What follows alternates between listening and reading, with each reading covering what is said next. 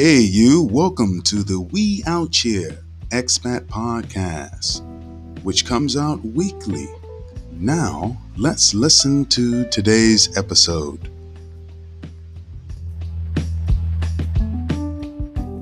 All right, everyone, welcome to the We Out Here Expat Podcast. I'm here with a good friend of mine, Muhammad. Muhammad, can you introduce yourself for the people? Yes, my name is Muhammad and I am from uh, Toronto, Canada. I've been living in uh, Saigon for roughly about eight years. Actually, it'll be eight years coming up at on the 23rd of this month, August. Actually, or sorry, of the next month. I apologize.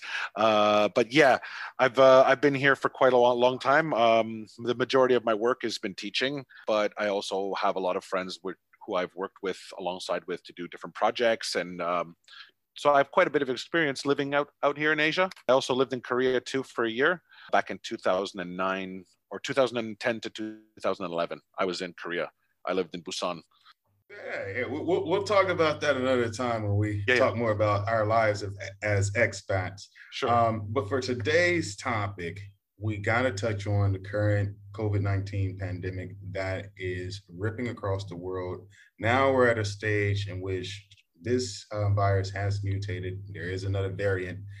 Another variant for the Loki fans out there. but but uh, I didn't like yes, that show, man. I, I, was honest. I didn't really like that what? show. What do you mean you didn't like it? Well, well, come on now. No, let's, the, let's the, not start the Loki hate. No, that, that was good. a great show. Nah, man, it wasn't that good. It was just a lot of nonsense. That's what that was. That's like that's they're pushing it. They're trying too hard with that one. I think.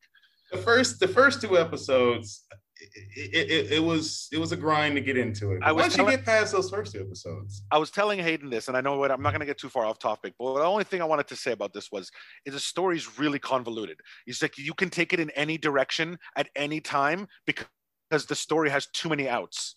Like it's just not focused enough. It makes me feel like the next thing could be like, oh well, then then this guy shows up. Well, where did he come from? It's just there's too many things. Oh, this is fake. Oh, this is not real. And the timelines and moving back and forth through time. Therefore, anything becomes possible with the story. There's no guardrails. You get what I'm trying to say? There's no rules I, no, within this realm of I, nonsense. I understand. I understand what you're trying to say. It's just that when you introduce time, try, time travel, changing time, timelines, when you introduce those elements into a story, I'm sorry, it, it, that that kind of stuff has to happen. It becomes convoluted because it's time. You're messing with time, and, and, so the whole the whole concept of that just creates a whole bunch of confusion. All right. So I wish we can go back and I wish we can go back in fucking time and vote fucking wish that we didn't vote Donald Trump into fucking office because as a segue, I think this is a good way to move into this motherfucker. If we could go back in time and change things. yeah, it's so the first thing we're going to talk about regarding the pandemic has been the government response. Currently, we live in Vietnam, um, but I am from the U.S. and um, I believe you're from Canada, correct? Yes, from Toronto, sir. Exactly. We, we consider that a little bit of, of the U.S. It's, it's you guys are half U.S., half Canadian over there in Toronto. Uh, Toronto is like the new Toronto is the New York of our country, basically. I mean, like we are we re, I would say we're quite diverse, very metropolitan, um, expensive like New York. Um, mm-hmm. But we, I, I, just don't think our, we just don't have as much history. We're more of a newer city. So you understand what I'm trying to mm-hmm. say? Like uh, in terms of infrastructures, newer buildings are newer. It just doesn't have that old grit that New York kind of built over time. That film, yeah, kind of blankets the city of like your straight street grime. Yeah, that that street grind, the the the blurred blood from murders, unsolved murders from a few years ago. Yeah, oh, just a horror scene. Anyway, we, we're gonna go ahead and talk about first our experiences in terms of the government's response in Vietnam in comparison to what our friends and family have been facing back in uh, our home countries. Uh, first off, right. I just want to say right uh, when I was first here in Vietnam. Um, I was here when the virus first broke. So I've been in Vietnam throughout the pandemic. And I was a little concerned about being here during a pandemic because I was concerned about the medical infrastructure here. And if the Vietnamese government had the resources to actually handle this virus successfully. I thought, well, this this would be an easier situation to handle within the wealthier countries, the European nations, Canada, U.S., uh, Australia, and so so forth. Um, I think. Boy, I, was I wrong. I, I, I, think. I think Turner also. We, the the thing is, is that we didn't have much time to react. The decisions to make things to go into place and the unsurety of what the information that we had as citizens wasn't aligned. So to make a proper decision as to what the best thing to do was, I think it just depended on each person's situation. It's really difficult yeah. to kind of blanket people and say everyone should have gone home or people should have just stayed where they were. I just think it depends on the on the current everybody's current financial situation that they're particularly in, and uh, work, and where their family is, and how affected they were at that time, right? And so a lot of a lot of mitigating fact factors here that we couldn't couldn't predict. Exactly. And I I did not, but I, I can tell you one thing I didn't predict. I didn't predict Vietnam to handle it so well in comparison. Now we're talking about early on when this virus first broke out. Um, in comparison to what was going on in the States. Now, it is important to understand that the people in charge of the Vietnamese government, you know, were taking this virus seriously from the onset. While, whereas in the US, uh, we had our, our good friend Donald Trump, who said publicly, um, who made it public, or it was made public, not necessarily by him and directly, or at least not in the beginning. we, we learned about the reports later, the Bob Woodward um, interview and, and other interviews he did, where he pretty much downplayed the seriousness of the virus. Um, but the inconsistent messaging, the the outright lies and myths that were spread, it, there were a lot of people that ended up dying that didn't need to die if the government had taken the virus seriously from the onset. Absolutely. I agree with you 100%. No, I, I don't have any doubt about that. I, I, I, don't disagree with you. I think that, of course, uh, when when comparing it, to, I guess, to Canada, uh, we have to remember that the population is a tenth of the size so that that that definitely plays into it. Um, but if we're looking at it from an american perspective absolutely agree with you on on each one of those points. Uh, without a doubt we could have definitely mitigated or uh, helped thousands of people hundreds of thousands of people from dying. I mean of course we can't blame the whole thing on donald trump but you can blame uh, a good percentage of those deaths because of his government's lack of action and I think they didn't take it seriously, of course, and, and they didn't want to take it seriously because they're in a position of privilege, and that's a thing that we need to remember always is that they're looking at it from a different lens than us. If you are someone who's more concerned with poll numbers, with um, how the stock market is doing, you know, and if the stock market is the way you judge the health of the economy, not necessarily, you know, the unemployment numbers or the wages that people are actually earning, the spending power that the average American has, then yeah, like you, you're you're gonna have a very superficial uh, perspective of the pandemic. It's it's disheart- disheartening understanding just how much of a wage, how much this pandemic has helped the wage gap in the U.S. The damage that it's done to the country um, may be irreparable. But for yeah, the it, most part, definitely, again, definitely, I agree. All, all, of it was preventable. It's I can't stress that enough. Being in Vietnam and seeing how the Vietnamese government um, has handled this virus, and, and, remember, I'm not saying the Vietnamese government has been perfect. We're going to talk about um, some Definitely. things that I don't think have necessarily uh, been done with with the best uh, planning in mind. But for the most part, I, I also look at intentions and I, I, look at what are the goals of the people in charge. What are they trying to do? You have a concerted effort to, to mitigate the virus using limited resources you have at your disposal in comparison to the US, who has the most resources to handle something of this magnitude and a lot of people in a lot of positions.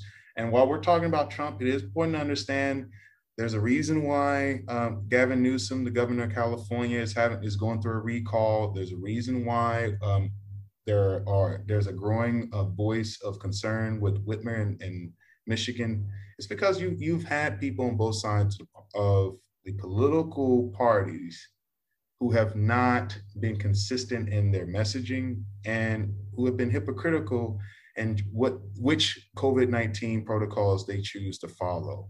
Um, and that also lends to a lot of misinformation, a lot of um, skepticism, uncertainty on what the rules are. Yes, and, and all of that. And so I, I, look at this and I say, "Whoo, man, I was wrong. I, I was wrong. I, I I think I was I was fortunate that I made the decision to stay here, um, especially during the early part of the pandemic.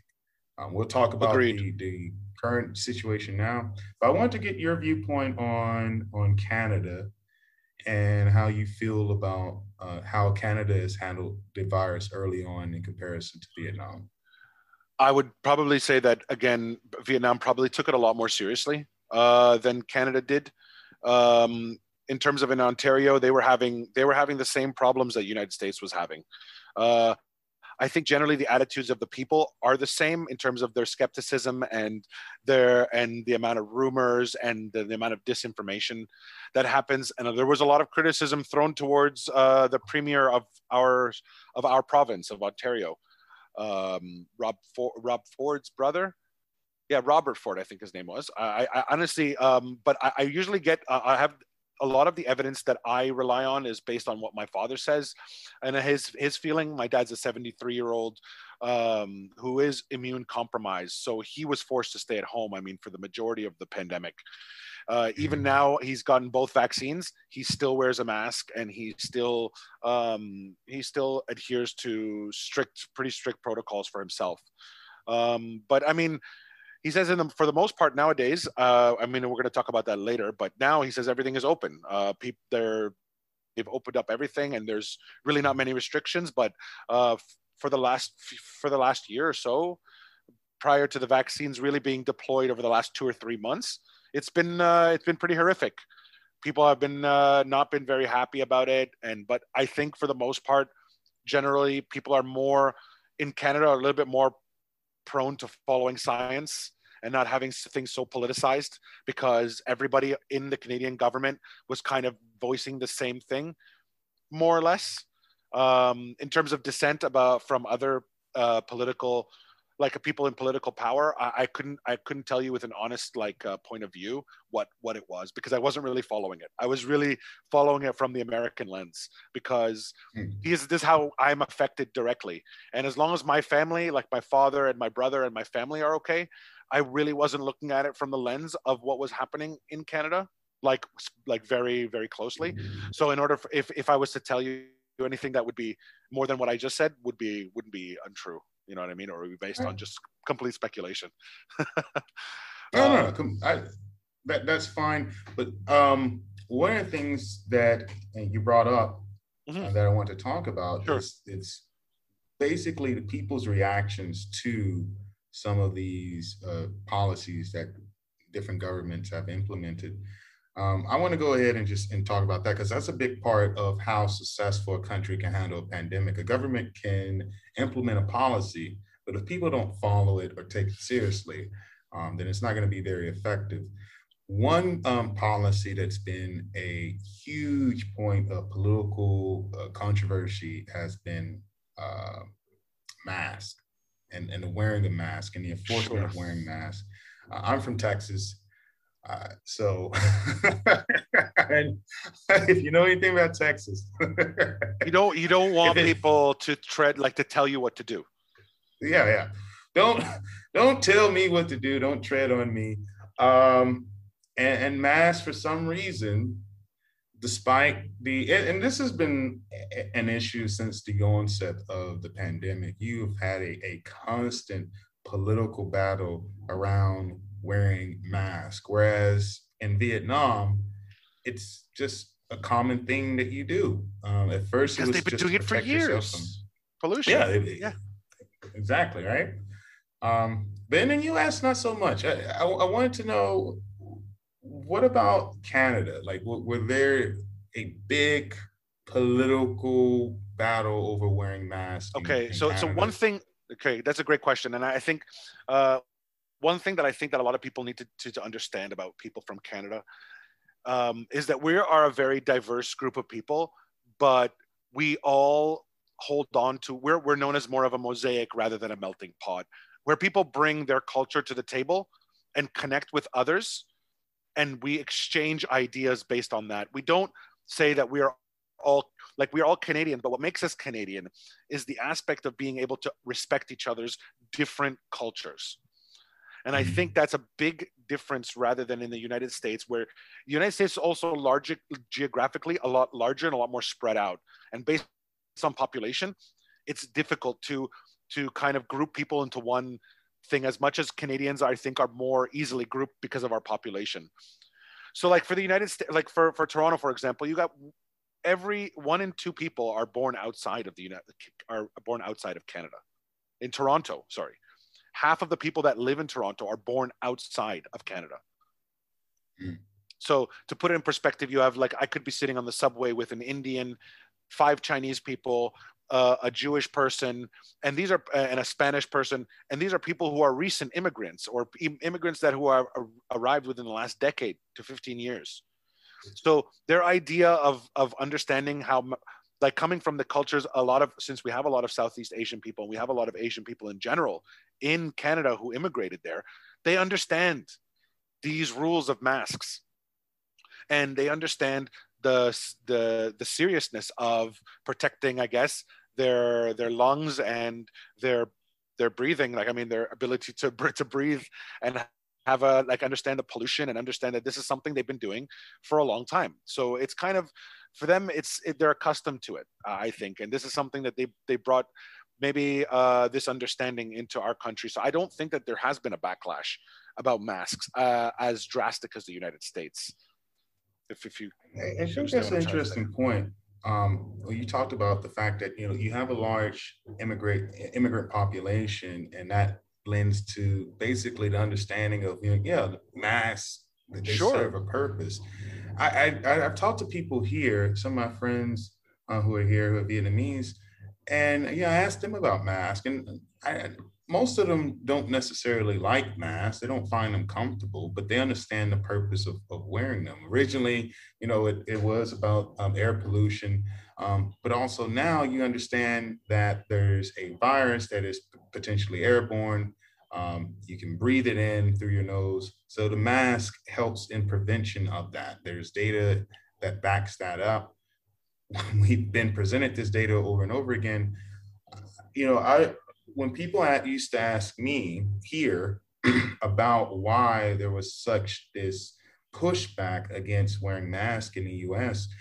For a while, I didn't really understand it. Um, I understand, like I at first didn't necessarily like wearing a mask. But when I looked at, when I watched a documentary from, not a documentary, but a video from, from Vox that explained why masks would prevent the spread of the virus. And I remember sending that out to people. It's like, hey, listen, I don't like wearing masks either, but here's why you should wear one.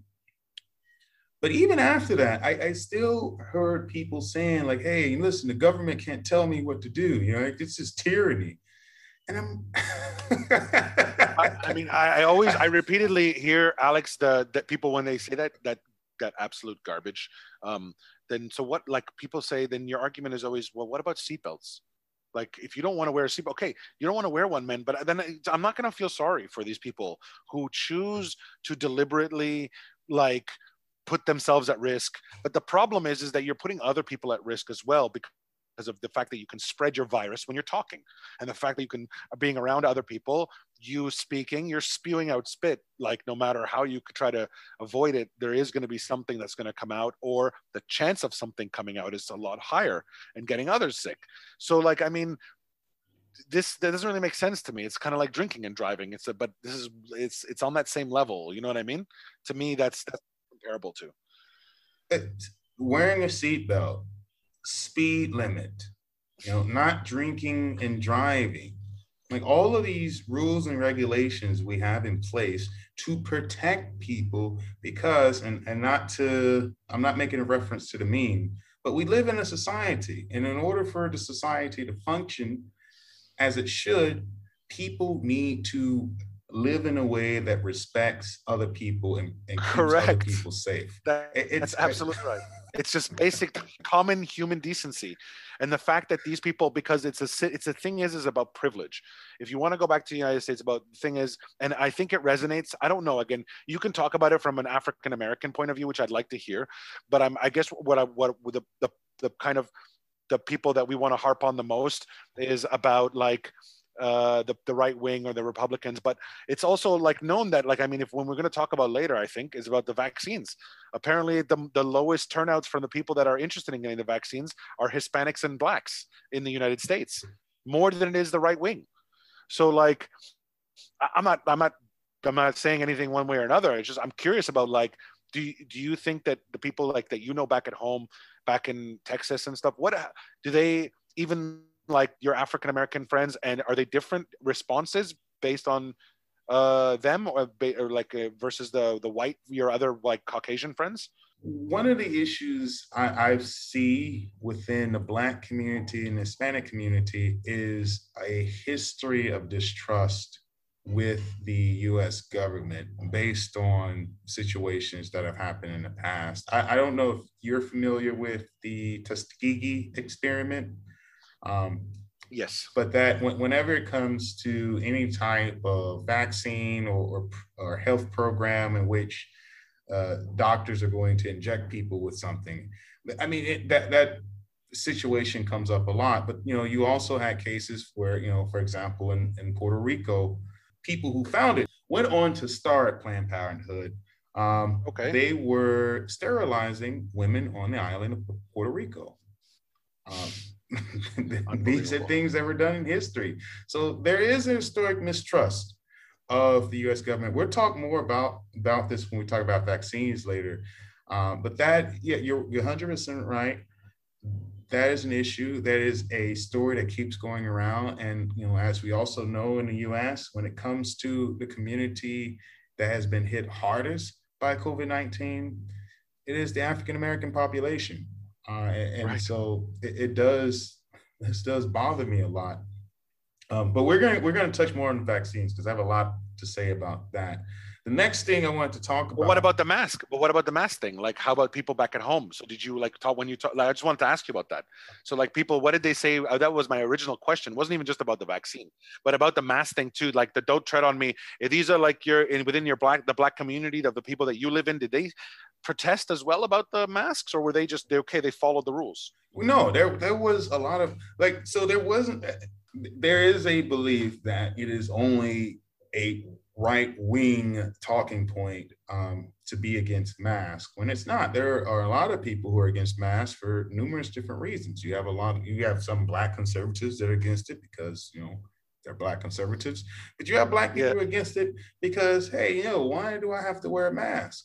You also have black people who are against it, black people and Hispanic people who are against wearing masks because black people were concerned that wearing masks would lead to them being more profiled by the police. Absolutely, absolutely. I thought about this too. That crossed my mind.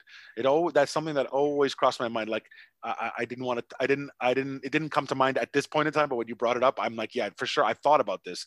It just uh, I wanted to ask that perspective also. Like I'm I mean, holy shit! Like you, you're getting you're getting shot just standing by a car. You're getting shot for opening the door. You're getting shot for saying I didn't do anything. For anything that Black people do in in most of the parts of the United States, get get uh, get reactions from the police like they committed the worst crime in the entire world.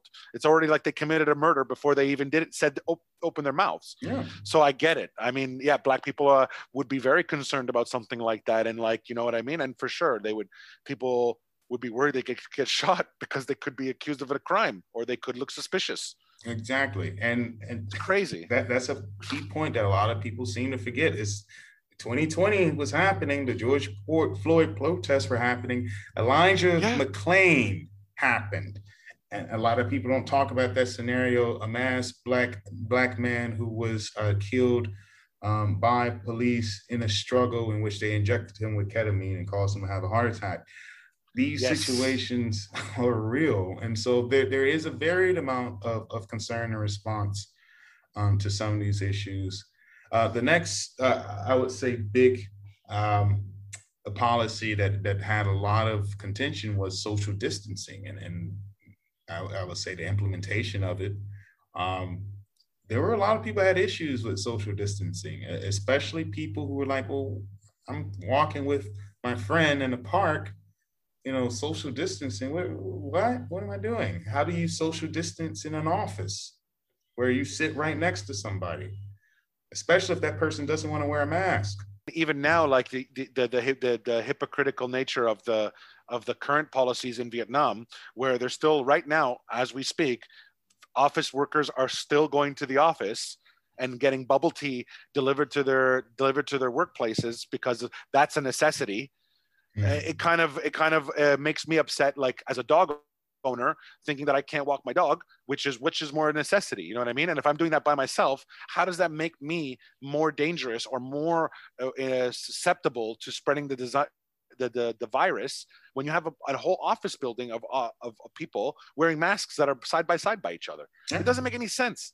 It's all it's all contradictions and hypocrisies. But it, it's like I, I understand the, the, the government can't prevent everyone from doing everything and like but you got to have some consistency in your policies. And i think those are the biggest problems with these these kinds of with governments in general it's just is being able to outline and effectively execute a plan that makes sense and is maybe thought of mo- think of most different potential problems and try to resolve them in that policy. Yeah, there's definitely, I, I, would say in most countries around the world, um, you've had cases where the implementation of some of these COVID-19 policies have been, they've been inconsistent. And a lot of people, you know, have been upset with them. Um, there's been people here in Vietnam that complained about some of these things. Um, you know, the fact that you can have people do certain actions, but you can't have other people do certain actions. Like, you know, I can't walk around my apartment, but I can stand in a crowded groceries, crowded, overpacked grocery store for hours on end. Or, or, or wait in line in a COVID test for your in your building where they the COVID people can't come to your room and do the test so that everybody has to be clumped together again. Yeah. Like they're causing these these uh, these these issues for no reason or avoidable things. Like they called me to do a COVID test here, and I arrived there. They said to come there at a certain time. I arrived there earlier than that time. Then they told me the doctors weren't coming for another two hours. All these people are bunched up together waiting, and I'm like, this is absolutely useless. I'm going home. Uh, there's no point of me being here. I'm just I'm going potential of me getting sick is higher being here than it is being at home. I know I'm not. I mean, you know what I mean? Just there, and I get it. Like there are a lot of there are a lot of different things that are preventing them from from being able to successfully do things efficiently based on financial restriction, financial problems, and things like that. Um, but yeah, I mean, it, it's it's not it hasn't been easy, and I know that in a lot of places it's not easy. No, it, it's not easy, and I do sympathize with uh, governments around the world. It still doesn't take away the fact that you have policies that you can't really defend logically. Um, there was a story here where there was a guy who was going, currently, Vietnam is in a, I guess we can go ahead and call it a lockdown now. So I, I need to clear, add some context yeah. to this story. So currently, right now, lockdown. Um, Vietnam is in a lockdown. We're going to talk about people's responses to this as well. Um, but there was a story about a young man who was going uh, to go get bread to make sandwiches with. Um, and the police stopped him and said, well, you know, why are you going to go get bread? Currently, right now, the, the lockdown, um, the regulations of the lockdown are as follows. You can leave and go to the store within your district um, if you have a reason to be leaving, right? So uh, apparently, this dude was going to the store to get bread, but I guess going to the store to get bread is not a good enough reason to leave.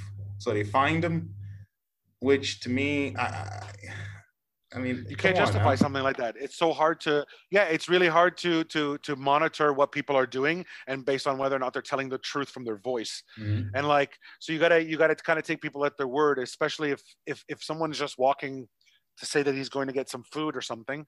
Uh, and because I mean, let's look here. Like, if you look outside, the streets are are pretty bare.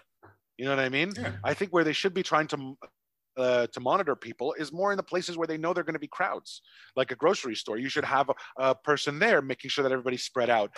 Go to the places where you know people are going to be clumped together and try to find a way to spread them out rather than randomly going after people who are, let's say, walking to go somewhere but don't have anything in their hands. Exactly. Because uh, you know what I mean? How are you going to, if a single person is by themselves walking somewhere, then obviously they pose no threat of spreading the disease, nor do they pose a threat of getting the disease. Because, uh, and you have to assume that they're going to get something that is important to them. And for you to be able to like randomly just choose, but this is just the way the Vietnamese government is. And I think that these these kinds of issues are becoming more public as people are becoming more restless because the, we all know that like i mean let's just be straight up here we know that we see what happens with the police when they stop people for traffic here right? They don't they don't they they know they are going to most likely choose a vietnamese person who's vulnerable and easy to pay up to give them their coffee money or to grease the wheels. We, we know that. So i don't know uh like i think that it's kind of this is kind of the same the the story that you're giving it kind of falls in the same category but happens to be publicized. Yeah. Uh, there was there, there was another story of um a, a couple who were going out to get medicine for their their pet cat because their pet cat was sick and in the process of arguing with with people about the necessity to to go to, to leave their home to get medicine for their cat that their pet ended up dying now you know I, I get it. Uh, okay, I'm sorry. I did not read this article. I, I, I can't believe the irony of that story. That's, yeah. I mean, as a pet owner, that really dis, that's really disturbing a bit. But this like the very uh, like unbelievable timing. Really? Yeah. I it's just. Oh wow. It's like guys, like I don't I don't think that's a big enough issue, but I I, I understand um the the concept of saying, listen, like you're like right now we have it, we're going through a really serious pandemic. People are dying. You know, I'm not as interested in the welfare of your pet right now, but her going to go get medicine doesn't affect if anyone. if she is if she is following um, the COVID nineteen protocols, wearing a mask, keeping distance from people, she's not going to trigger another uh, a, a super spreader event. So right, I, I do think that that was a situation where and and, and honestly, we we've just, been lucky know, for the last year, man. We've been really lucky. Like the last year, without with, before all these issues really like took hold, we've been t- kind of taking advantage, or taking it for granted.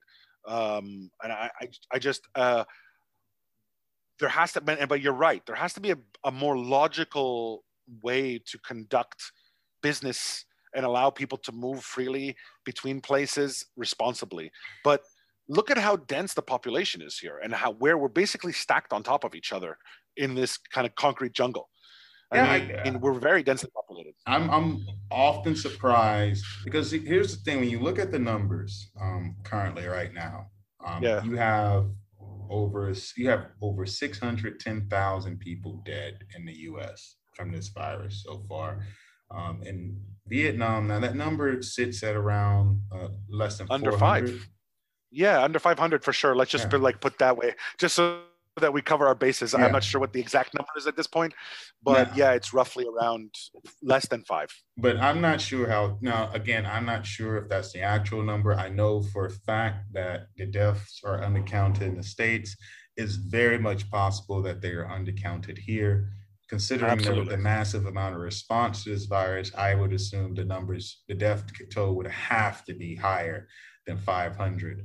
But on, on the flip side of that, I do know that with the resources the government has, they are doing the best that they uh, they're doing the best that they can do at this moment. This is this Delta virus is not what we were going. Not, it's not what we had last year it's, this is not the same rodeo that we're going through. This is a much more deadlier virus um, than what we were contending with last year. And so I understand, I, I, definitely understand. The lockdowns um, have been a another very, very political, controversial flashpoint um, in the States. Um, how have people responded to the lockdowns well, first of all, I'm assuming Canada has had a few lockdowns. Um, it's more. Yeah, yeah. The, the, all the malls malls have been closed. It's cold. People don't go out during generally in the winter, anyways. So people are are adhering to uh, to the lockdowns. I'd say a lot better than in the U.S. Again, um, we uh, we we don't have the I, I feel like we're just not as fragmented as you guys are. Like i mean you have some people in new york who take it like maybe more, more in the east coast that take it more seriously than people in the south. And even even look at the numbers the number of uh, amount of unvaccinated versus the amount of vaccinated. It's it's drastically different in the southern states versus the the the, the more affluent maybe northeastern states and the west coast.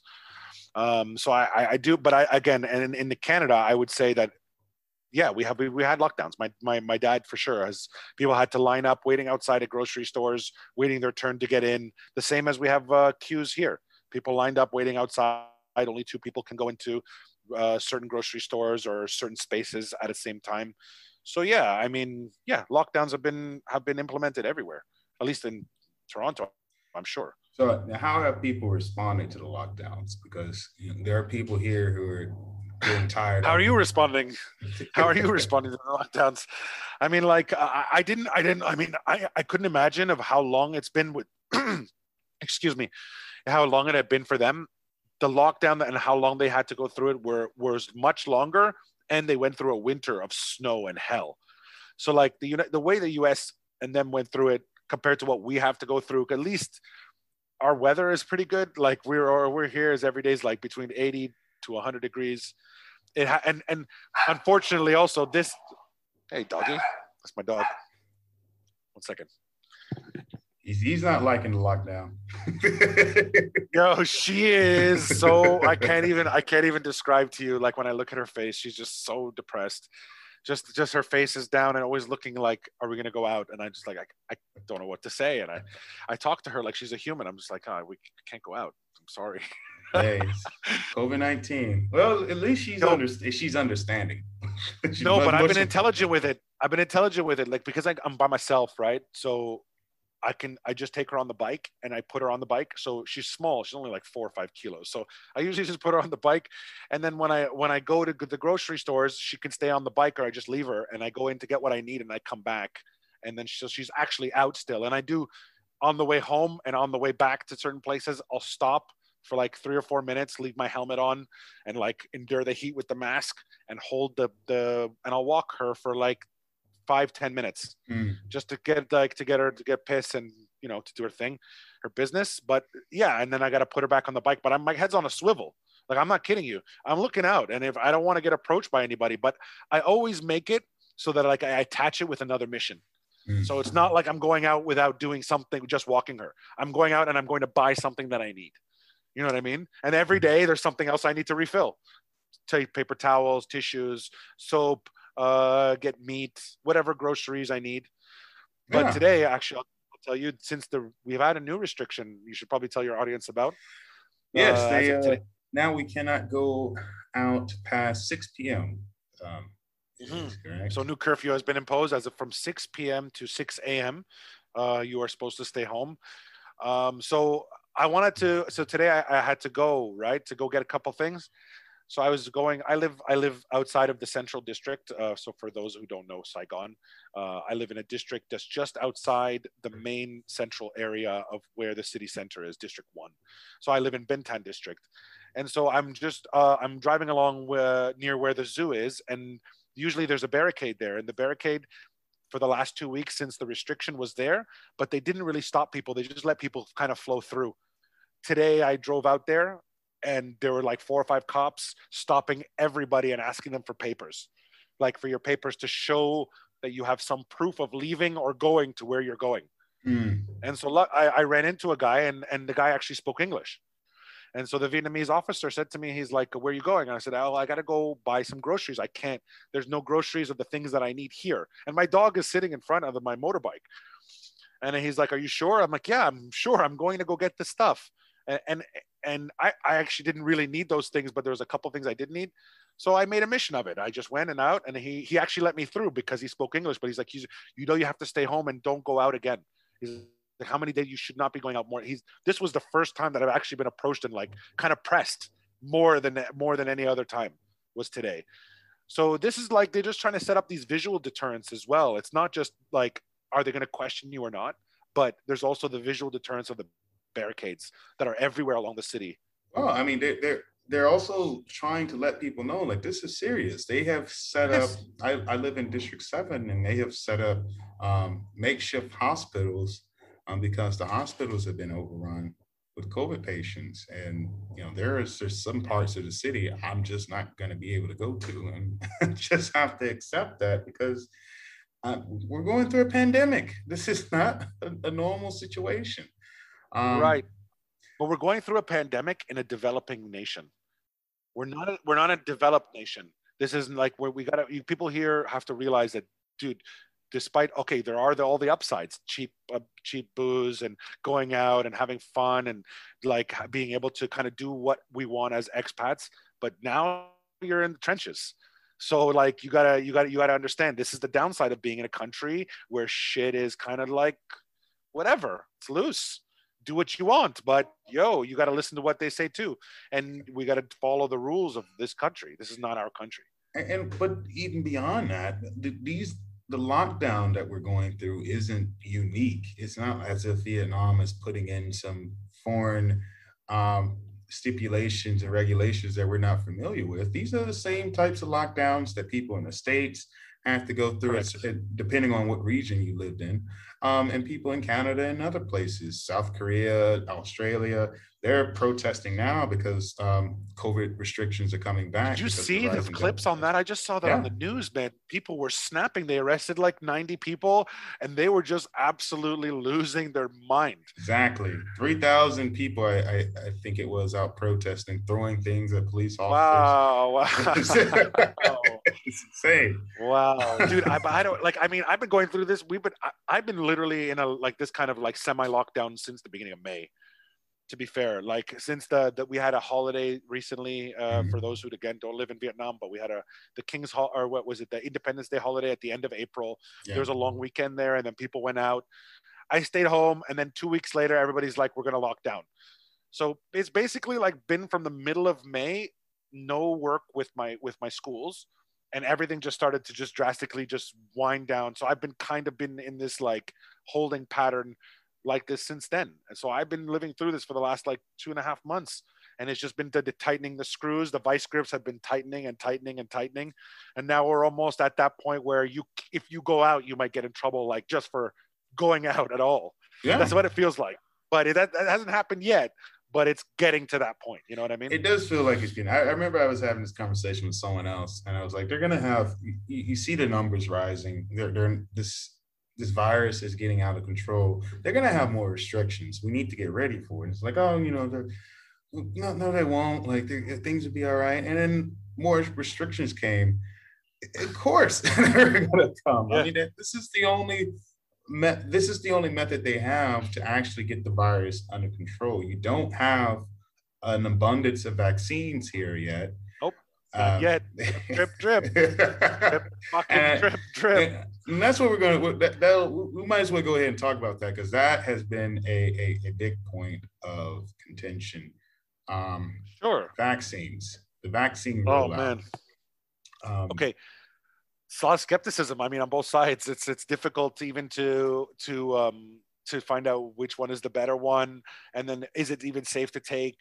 What are the side effects? These are the things that are going through so many people's minds that when i talk to them about their current situations. Yeah it, it's it's not i do think there has been a at least with americans there has been a, a, a dominating belief that um, people on the left are pro-vaccine and people on the right or anti-vaccine. And it's really not that simple. You do have people who have fallen for misinformation campaigns from um, right-wing media. And you, propaganda. but you also have, yeah, propaganda. But you also have people on, on, the left who are very skeptical about these vaccines. I have been, I'm not necessarily a, a lefty per se, um, I'm damn sure not on the right. I get you. I know. I, I understand. But you know, I'm skeptical. I, I, like they made these vaccines really quickly. They were able to produce these like really quickly. Um, but the other thing, and I think this is ties into what we were talking about earlier with, you know, why are people skeptical? People have to recognize in the US, you know, these vaccines are coming from pharmaceutical companies who also have made a lot of money during this pandemic. Opium, opioid crisis the same company maybe mm-hmm. the, i don't know if they're the same companies that overlap each other but the, there's a lot of like distrust between human between the city the regular citizens and pharmaceutical companies in general. Yeah. because of the opioid crisis doesn't doesn't mean that they have to have, be making the same drugs but the fact is is that they just think of it as one big firm right? And people blanket these kind of place these these companies into one well, Johnson and Johnson is one it is a vaccine manufacturer, and they are also one of the companies that has agreed to a twenty-six billion dollar settlement um, for the opioids crisis, right? And including a um, a separate settlement in in New York um, for the crisis there. So, you know, me seeing that, you know, I I'm yeah yeah of course then you like but I, I get it but at the same time it's like we even other other vaccines that are made from AstraZeneca in other countries like the AstraZeneca is a London-based vaccine, if I'm not mistaken, or sorry, a UK-based vaccine. I believe so. Again, the efficacy is not as high as the the one in Pfizer and Moderna, but um, they're they at the same time, it's proven. I mean, there have been numbers that have been coming out recently in the United States about who's getting hospitalized and who are dying, it's like 97% of the people who are in the hospital are not vaccinated yeah. and are getting hospitalized and almost dying. It is. It's true that these vaccines uh, have been effective in at least curtailing um, the, the, the the various variants of this virus, um, including the Delta virus to a certain extent. At the same time, uh, people's concern is not necessarily how effective it's going to be now. A lot of people are concerned about what type of damage is going to happen to my body Later. over time. Um, right. a, a, lot of people not being honest about that concern that people have. Um, we have experienced this before. Correct. we have Correct. taken medication. I, I understand. And then over time, we found out that that medication had a lot of side effects um, that were ignored um, by certain health officials and health professionals. So uh, this, the concern is valid, but I do think people also need to recognize that currently right now, um, COVID-19 is the immediate threat, and, and that's something that does need to be uh, subsided in some way, and the vaccines help in that. I want would, and would people would people administer a vi- sorry to interrupt no no go ahead. but would people administer a virus uh, or a vaccine that was that would have that high potential of destroying people millions of pop of people in the population? Don't forget the government still needs humans to work. It's still they still need us to do stuff. Yeah, and despite as how useless most most people are to the rich like they still need us to kind of work in those factories and do things and operate the the, the uh, keep the wheels moving in the in the cog. You know, the cogs of the machine. Exactly, man. So, Those iPhones aren't going to make themselves. Not right. Yet. So they don't want to kill all of us. they don't want to kill all of us. They need us alive. So until then, we're still okay. I mean, that's what I'm saying. And apparently, what I, I mean, I don't know if I read this correctly, and I probably shouldn't speculate much, but I, I, I was recently reading that I saw a couple of headlines again. I didn't I didn't click on the articles, but they were discussing how possibly the vaccines could lead to cancer cancer uh, cure, uh, cures. I don't know if you saw that or not. Um, yeah. But I, I don't want to go into much into it because I don't have enough knowledge and I don't want to be talking shit here. but uh, I read an article um, a few months ago that talked about how the process and how they created this, uh, okay. these vaccines. Uh, the R- RMA, I forgot the exact term, um, can RMA. also be possibly replicated in, in trying to find a cure t- towards cancer, which I think that's amazing. I, I I'm I'm always welcoming new technology. I just also um, would like greater oversight, government oversight into Correct. what these companies are doing and, and, and some of the research that they, the methods and how they're conducting their research. Um, but just, you know, to touch on the vaccine uh, the irony of the situation, in the US, you have a plethora of vaccines um, in which a lot of people can, can get these vaccinations for free. Whereas in the developed world, for example, Vietnam, you do not have a plethora of vaccines. And you know, I, I saw the WHO put out a report that um, over like 90% of the vaccines are in 10% of the nations. And I was like, they're, hoard, they're hoarding them. They're hoarding them. It's yeah. unfair. It's unfair. I, I, I think that's complete bullshit. I think that the, the, United States should be forced to give up the ones that they don't like the excess amount. Then they should be again. They, uh, who says they're, they're the ones to follow the rules? They never follow the fucking rules. They just make the rules and then they, they make the rules for everyone else and they're on another level. And that's the most annoying part. It's not just about the United States, but it's all about all of these rich countries who have an, a plethora or an abundance of vaccines of, for people that don't even want them. I get it. You should have some in reserve, but to have what they have is in excess again. This just shows you the amount of consumption and the amount of like disregard. Like people, that's why people have disdain towards the United States because yeah. of these kinds of like these kinds of uh, the way that they they promote this kind of like we don't care kind of attitude. But yeah, I know they've donated a lot, but you haven't donated fucking enough. Yeah, yeah. Understand I, the I, amount. It's just not. It's not fair. I think it was two million um, towards uh, Vietnam a few weeks ago. Another two million doses of the Pfizer vaccine. Um, uh, AstraZeneca, um, they they received two million AstraZeneca. They received two million of Pfizer. Um, uh, there was a report that Vietnam was in talks with Russia to receive 40 million doses of their vaccine. I, I think they're manufacturing it here now. They're manufacturing the Sputnik vaccine here. That's what I that's what I had seen. I'm not sure, but I'm not. T- I'm not touching that Russian one, and I'm yeah. not touching the Chinese. yeah, those are the two that are off the books. But they're, they're just not even talk to me. If they offer me that, I'm just gonna walk away. Uh, yeah. I'll just seriously just get up and walk away. I'm like, no. I'm either taking the lowest I'm taking is the AZ, and then other that, I mean, Pfizer and Moderna I prefer based yeah. on from what I've read. But if you offer me the AZ one, I'm gonna take it because I can allow me to travel in a few in a few months. but man, I don't know, man. Bare minimum, but yeah, I, I'm I'm with you.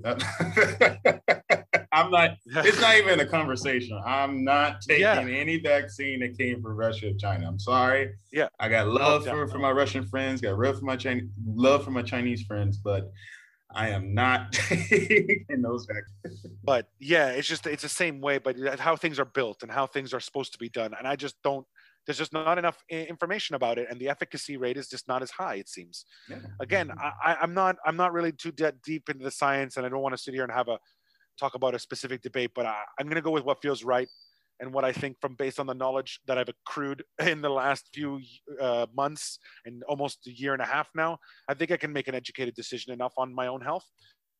Um, but yeah, I, I, mean, I just hope like I, even so, this is we're going to be in this for a while. This yeah. is not going to even with the vaccines. Even if I get a vaccine, I still can't go out and do the things I want to do. Neither can you. We have to wait until we at least get 70% of the population inoculated. And we have to make sure that these vaccines are going to be the vaccines that Vietnam are going to have at least, they're going to be successful in curtailing the, the Delta variant or, you know, any other variant that may appear because apparently the Delta variant is not the only one, one out there.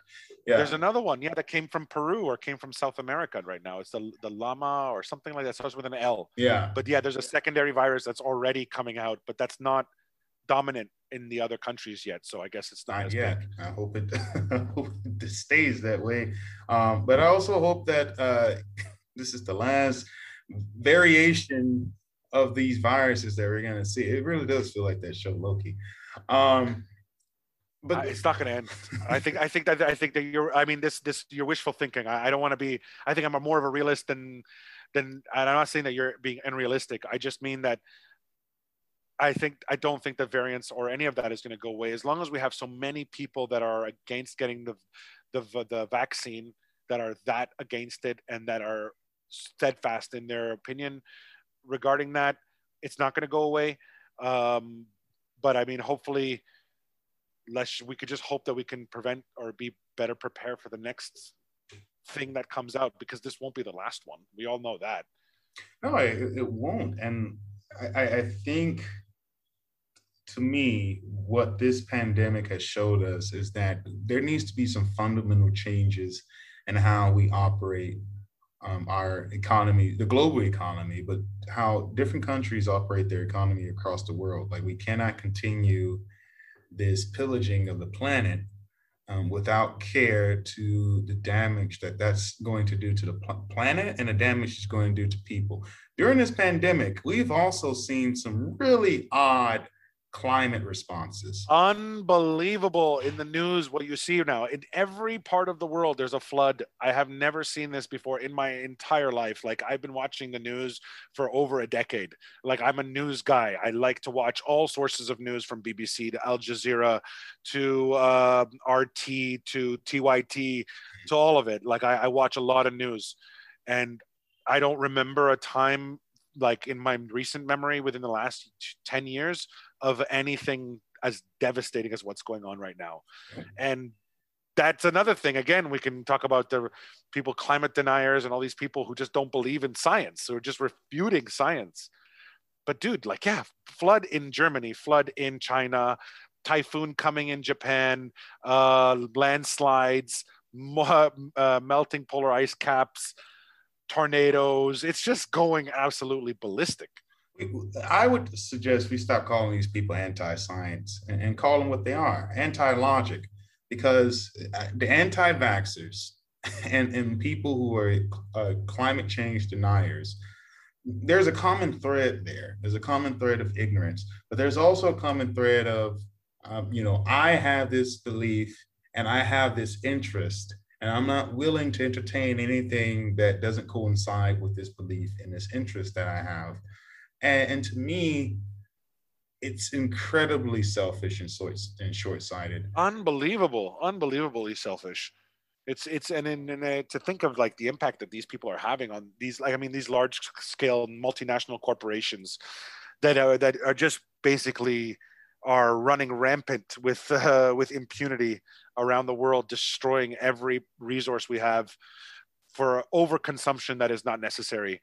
Like I mean, seriously the amount of i was reading an article yesterday actually about in the guardian about how food waste has become are you fucking kidding me? You could have seen that decades ago. Look at the everywhere you go to eat everything is being tossed. Yeah. all this stuff that oh like, look at everything is in abundance. Everywhere you look everything is in abundance because they want to show that they have so much but then they just toss everything after a week because it goes bad. Even it's unbelievable amazon these companies have they the, their wealth has skyrocketed during this pandemic. People have been ordering off of Amazon, Lazada like crazy, and then um, they they put out a report about yes. Amazon's warehouse yes. destroying it. One one warehouse in the UK was destroying in the UK. I saw this. thousand yes. products the, yes. a week.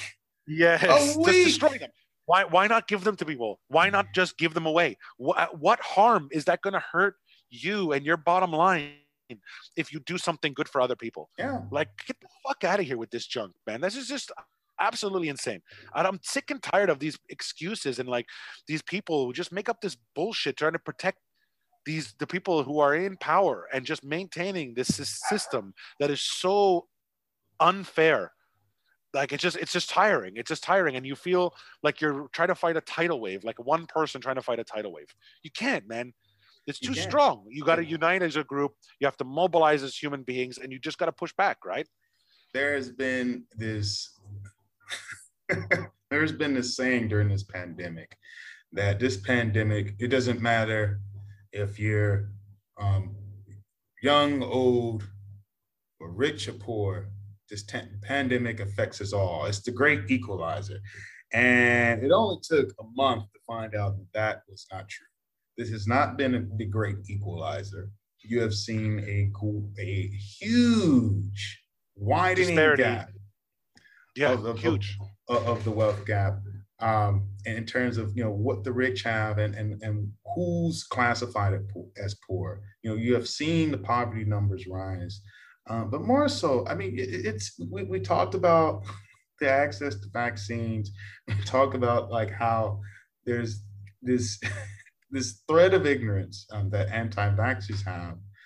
Um, but what we haven't talked about is the fact that even in even though it, those who live in developing countries, the access to those vaccines are tied to your status and, and how much money you have.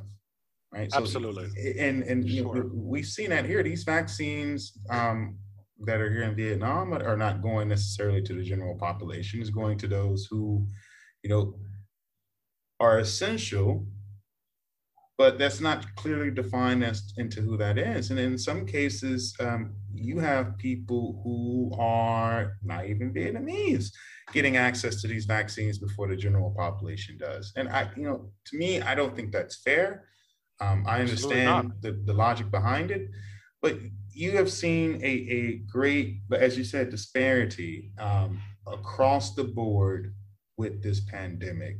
And to me, there needs to be a sign of change. People need to wake up and realize, like, listen, we cannot continue running our societies in this way. Like, eventually, something's got to give. Um, and I think for a lot of people, um, I, I, think a lot of people have waken up. I think there are a lot of people have came to the realization that not only was uh, this pandemic not handled well in, uh, in certain countries, but it's also highlighted a lot of uh, disparities that we have in our life, and it's made those disparities worse. And if we want to actually have better societies that you know have greater amount of equality and, and welfare for for you know all citizens, then we're going to have to make some structural changes because these disparities don't make sense. It doesn't make sense for, for Jeff Bezos to be as rich as he is. I get it, but it's only if the wealthy. It seems like it, it seems, and I don't mean to sound like there's no hope in sight, but until until rich people can stop making decisions and telling other politi- what politicians do what they should do, it's not going to change because people are just trying to make ends meet, trying to live day to day, trying to like give like put food on the table for their kids. And it's hard for them to focus on mobilizing and having time to do to try to change things politically or systemically because they just they take the legs right from under you you know what i mean? They, they it's hard it's divide and conquer tactics. This is how they operate because you can't mobilize people who are just trying to get food on the table. Because it's a decision between making a meeting to go to your to, to, to your meeting for social change or being home to cook for your kids or going to work, traveling an hour to get to work and back and making sure that you have worked the hours that you can, not allowing people to vote in the United States, crippling them. They can't get water in the lines in Atlanta. All these kinds of things are the things that they do systemically to divide and conquer us and it can you can apply the same rules in any country or any nation i think um, about this kind of eh, these kinds of like games that that that, that governments play to to maintain power well, you know I mean? It, it, it's important to understand that you do like because when we talk about this it does come off as just like this this central council of boogeymen that are trying to control control us. Come no, no, no, no. It's about when you make it to the other side of that fence. Well, like you don't care about the people who are people tend to forget about where they like the things that other people had to go through. To, to me, I mean? that's the key. To me, that's the key. The empathy part. People caring about people because it to me it doesn't matter. I I see poor people do the same, like have the same heartlessness, and I have you know you can see poor, poor white people who who also are victims of police brutality point and laugh at images of George Floyd uh, in a way to kind of like put put down people who who suffer those types of abuses without realizing like you're in a position to suffer the same types of abuses and people that look like you suffer those same types of abuses Right? because you Absolutely. have fallen victim to this this this supremacy uh, mantra then you know you don't see that you are in the same boat you have the same conditioning um, and and and you're you're right when people make it into a when it when they get to a certain status in their life they they start looking at themselves and trying to protect their own interests rather than remembering the people that helped them get to that point in status in their life and remembering there were a lot of people who were e- even better and smarter than they were who didn't get the same outcome simply because of circumstances and so we got to like right.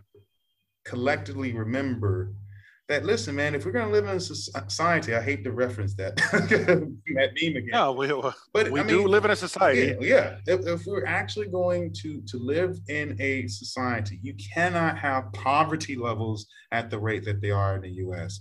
You cannot have this unequal access to vaccines during a virus in which you're you know you're facing a the, probably the deadliest version, the de- deadliest variant of this virus we have faced yet, and we don't know if it's if it, if there's a worse version to come in the next few. I, I, got an even I got an even better answer. I got an even better question for you. Why hasn't the United States even considered having uh, Medicare for all? That's another big problem. You, you got to remember in Canada, you were asking me also about these kinds of things. This is one thing we don't have. We have have healthcare for every person in our country for free.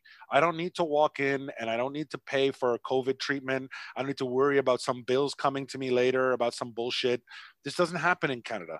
We pay our taxes, and actually, in fact, the taxes are probably marginally higher than what some places pay in the United States. Some places pay in the United States. I don't know about every state, but yeah, I mean, we it's a collective. It's more of a collective uh, responsibility. It's it's the nation understands that the health care of everyone is important, and that the health care of the worst, the person who's in the worst shape, is the most important. The people you need to take care of are the people who are the most exposed to these problems because they're just going to make it's it's just going to weaken your whole system from the, from the bottom up right yeah so a lot of social democratic places have accepted this and have understood that these this is the way to go norway sweden all of the places that are the top ranked places to live in the world and have the happiest populations have free healthcare. And the United States doesn't. And this is a big problem. We, we also need to be honest about why places like Sweden um, and Norway are a- able to have the type of healthcare systems that they have and why the US has such a resistance to it. It's important to understand like the size of those nations, um, but also you need to take in fact the, the ethnic makeup um, and also the historic um, resistance towards having any type of program um, that helps uh, minorities, especially Blacks, um, whether it was the Homestead Act or the GI Bill.